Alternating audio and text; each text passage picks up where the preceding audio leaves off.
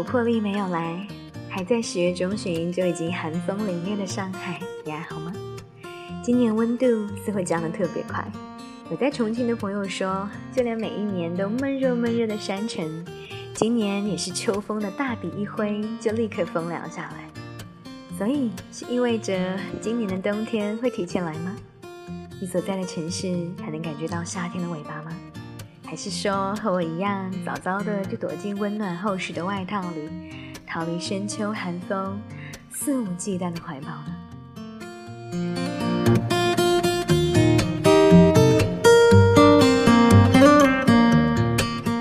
距离上次节目已经有四个月的小心轻放的时光，你们还在吗？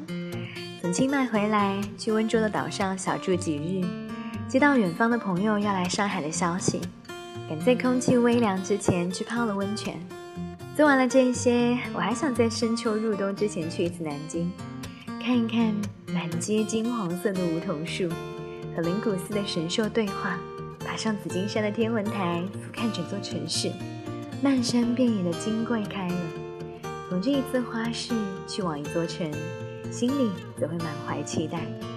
朋友都说说我实在太爱折腾。我从来就是笑而不语，可他们也总是知道，再怎么说，我还是会一直不停的上路，仿佛旅行会上瘾一样。因为你不知道，我就是喜欢那种在路上漂泊，远方永远有未知的事情在等待发生，不断颠覆认知，需要我不断的打破设定的限制，去实现可能的状态。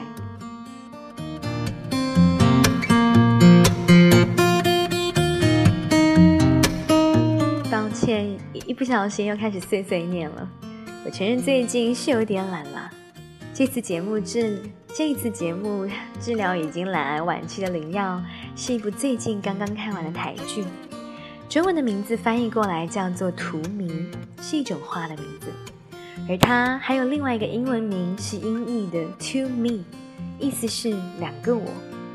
可以，可能是说完英文名字，你会比较清楚一点这部剧集它大致讲的内容。身为女主角的郑如薇，有一个爱她比爱自己更多的体贴又暖心的男朋友。事业上在发展初期，争取到了一个绝佳的机会，能够去上海进修。本来打算和男朋友一起去上海的时候，却意外的得知男友的父亲病重的消息。于是，和每一个人一样的如薇。面前摆着两个选择：Plan A，自己一个人去上海，去成为自己想要成为的郑如薇；而 Plan B 是留在台北，这是男友最艰难的日子，要陪他一起度过。而这部叫做《荼蘼》的电视剧，则是将这两种可能完整的展开，用平行时空的叙事方式，把选项 A 和 B 所对应的生活呈现给你看。十二集的容量。讲了一个理想下的现实故事给你听，不庞大，不壮丽，碰撞的疼痛残忍，慢慢的延伸，准确又细腻，淡淡的画面质感，颓然又坚定，照亮了艰难前行者的脸庞。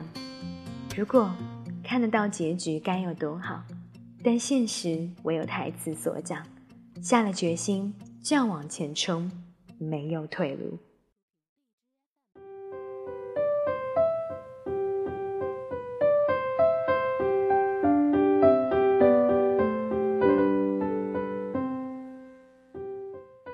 Plan B 是女主留在台湾，牺牲却得不到应有的尊重和感激。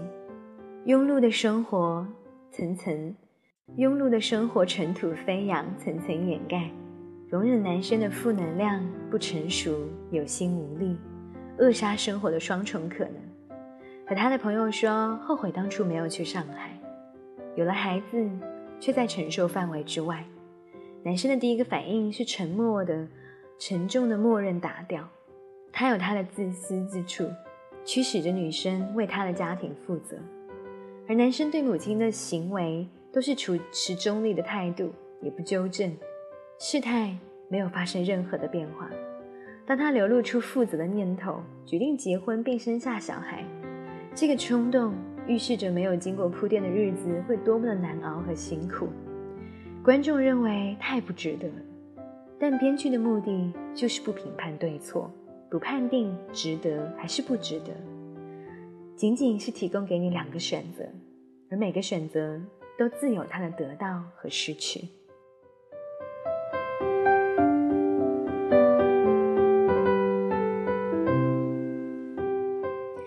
男主是爱女主的，只是再多的爱都承受不了侵蚀和裂变。他说：“对家庭说，他没有对家庭说不的骨气，无法争取到妻子应有的位置，无法为他据理力争，软弱夹杂在家庭的正中，抗压能力差，不懂处理面对，改变现状，状况一坏开始走下坡路，风平浪静的表面安好终止。”贫贱夫妻百事哀，这也是生活在都市中人们普遍的局限。我们可以很清楚地列数某个事件或人的缺陷，轮到自己，迷障不易去除。这个社会就不掺杂任何犹豫与借口的选择和不选择，时光不会为谁而停住。我们以为自己是那个唯一，而路过的人却无一例外的能够不含糊的抛弃你。一直认为，就算平凡生活，只要安稳幸福，也是可以接受的。如薇，仍然没有得到上苍一点点的厚爱。生儿子仔仔的时候，婆家因为小妹的割腕，慌忙的撇下她。热烈的宣誓慢慢被磨平，投入了劳碌的生活，为家庭生活放弃了个人能量。每天的忙碌，不过是为了照顾几个与普通家庭无异的普通人。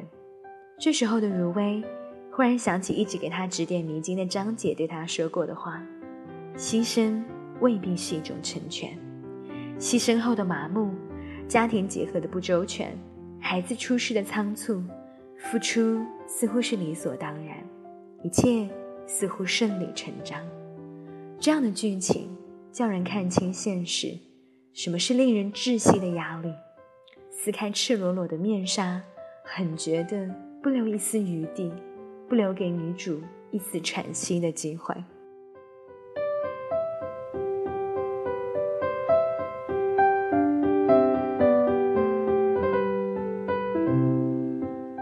在 Plan A 里，女主角去了上海，不再有一个每日陪伴晚餐的人选，忙得没有一丝喘息的空隙。许久看不到亲人，身体累到奔奔塌，几欲支持不住。每个侧面，都映射着现代都市人的疲倦和挣扎。不过还好，失去一样，得到另一样。或许还幻想在台北过着什么样的小日子，彼此相对两不厌，最后结婚老去。但格局毕竟已经不同了，重新得到的是掌控生活的能力、优质的品味和作风、体面不仓促失态。短暂的时间里。一个教会他成长自爱的男人神秘消失，水过无痕，却也实属幸运。多少人想要在生命角落曾经有这样的一个男人来过，在迷茫的时候，一个阅历强过他的、见识强于他的、生存之道亦强的男人，某种程度上说，比失去的男友好上许多许多。指导、搀扶，直至伤害和远离。只是还隐隐的贴近胸口，彼此强制无爱的状态延续到了散场。也许是成年人最清洁无害的相处方式。百分之九十九的人都只能与你度过一段的时间，甚至都用不上陪伴二字。有一些人，你明确的知道他们活在世界的某个角落，带着历史气若游丝的痕迹，但笃定的是，你们不会再见。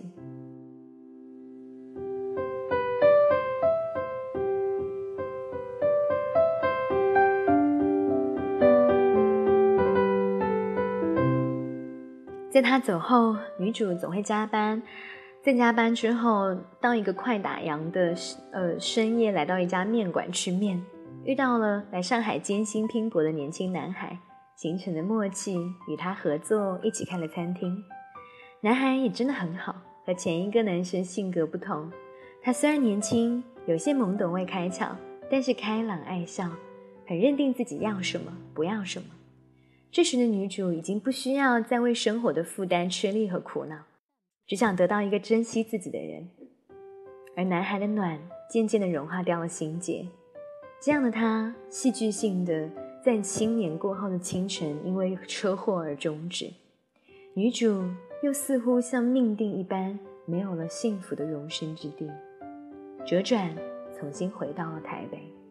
过去的恋人已有了家庭，他看着他，想象如果自己当初没有走，那个人会是自己，又会是什么样子呢？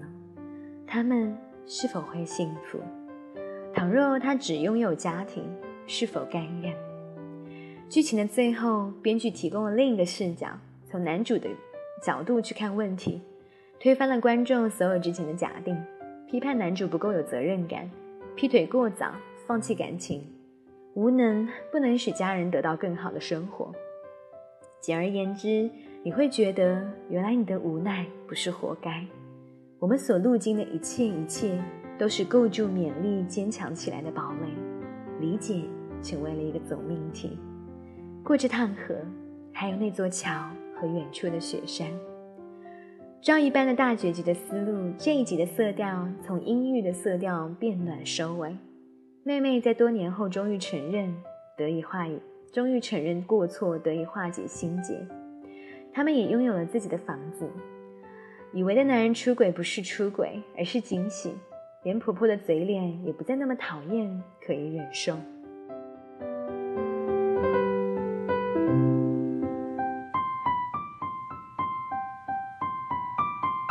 每一种结结局都没有确切的满意，正如人生的质地厚重难测，坚实的踏上去，感受它。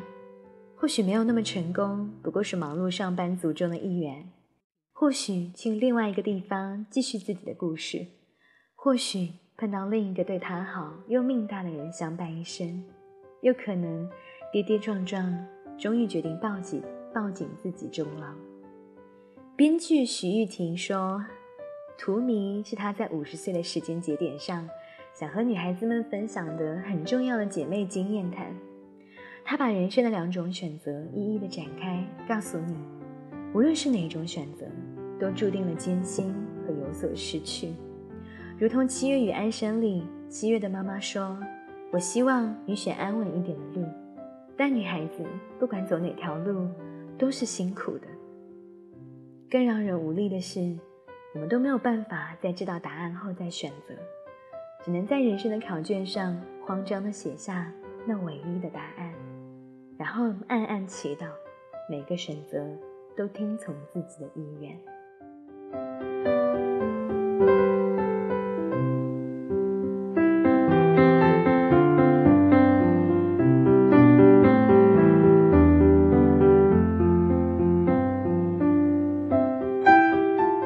故事的最后，如薇终于明白了张姐和她说的那句话：要成为一个幸福的女人。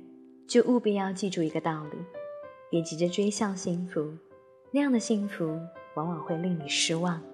女人最重要的是要替自己找到定位，然后让属于你的幸福走向你。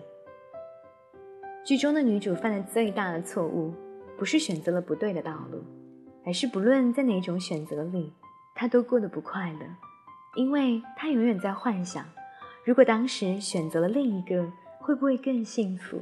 人生会不会更平坦？然而，并没有哪个选择是更好的。去年的时候，我同样面临着 Plan A 和 Plan B 两个选择。虽然选项不同，但代表的是冒险还是安稳？该听从内心去追逐，还是放弃、妥协和牺牲？这些都和剧情一模一样。在这两个选项里。我毫不犹豫地选择了前者，所以，我亲爱的 Plan B，你过得还好吗？应该早就有了属于自己安稳的小幸福吧。我曾经很多次想象你的样子，虽然无法远走山川湖海，却又与昼夜厨房与爱。你的牺牲让两个家庭其乐融融，也算是一种值得。而我想告诉你，当初的我并非自私任性。经历了挣扎，也开始学会安然地走脚下的路。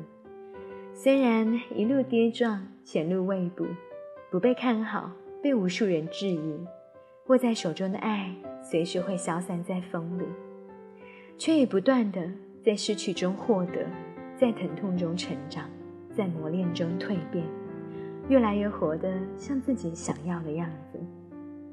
只要你有野心，你就拥有了生命里的一切，无论是纸醉金迷的爱恋，还是一饭一书的平凡。只要勇敢的向前走，只要我们满怀期待，那么，不管是 Plan A 还是 Plan B，都会有属于我们的下一个华景。感谢您的聆听，我们下期节目再见。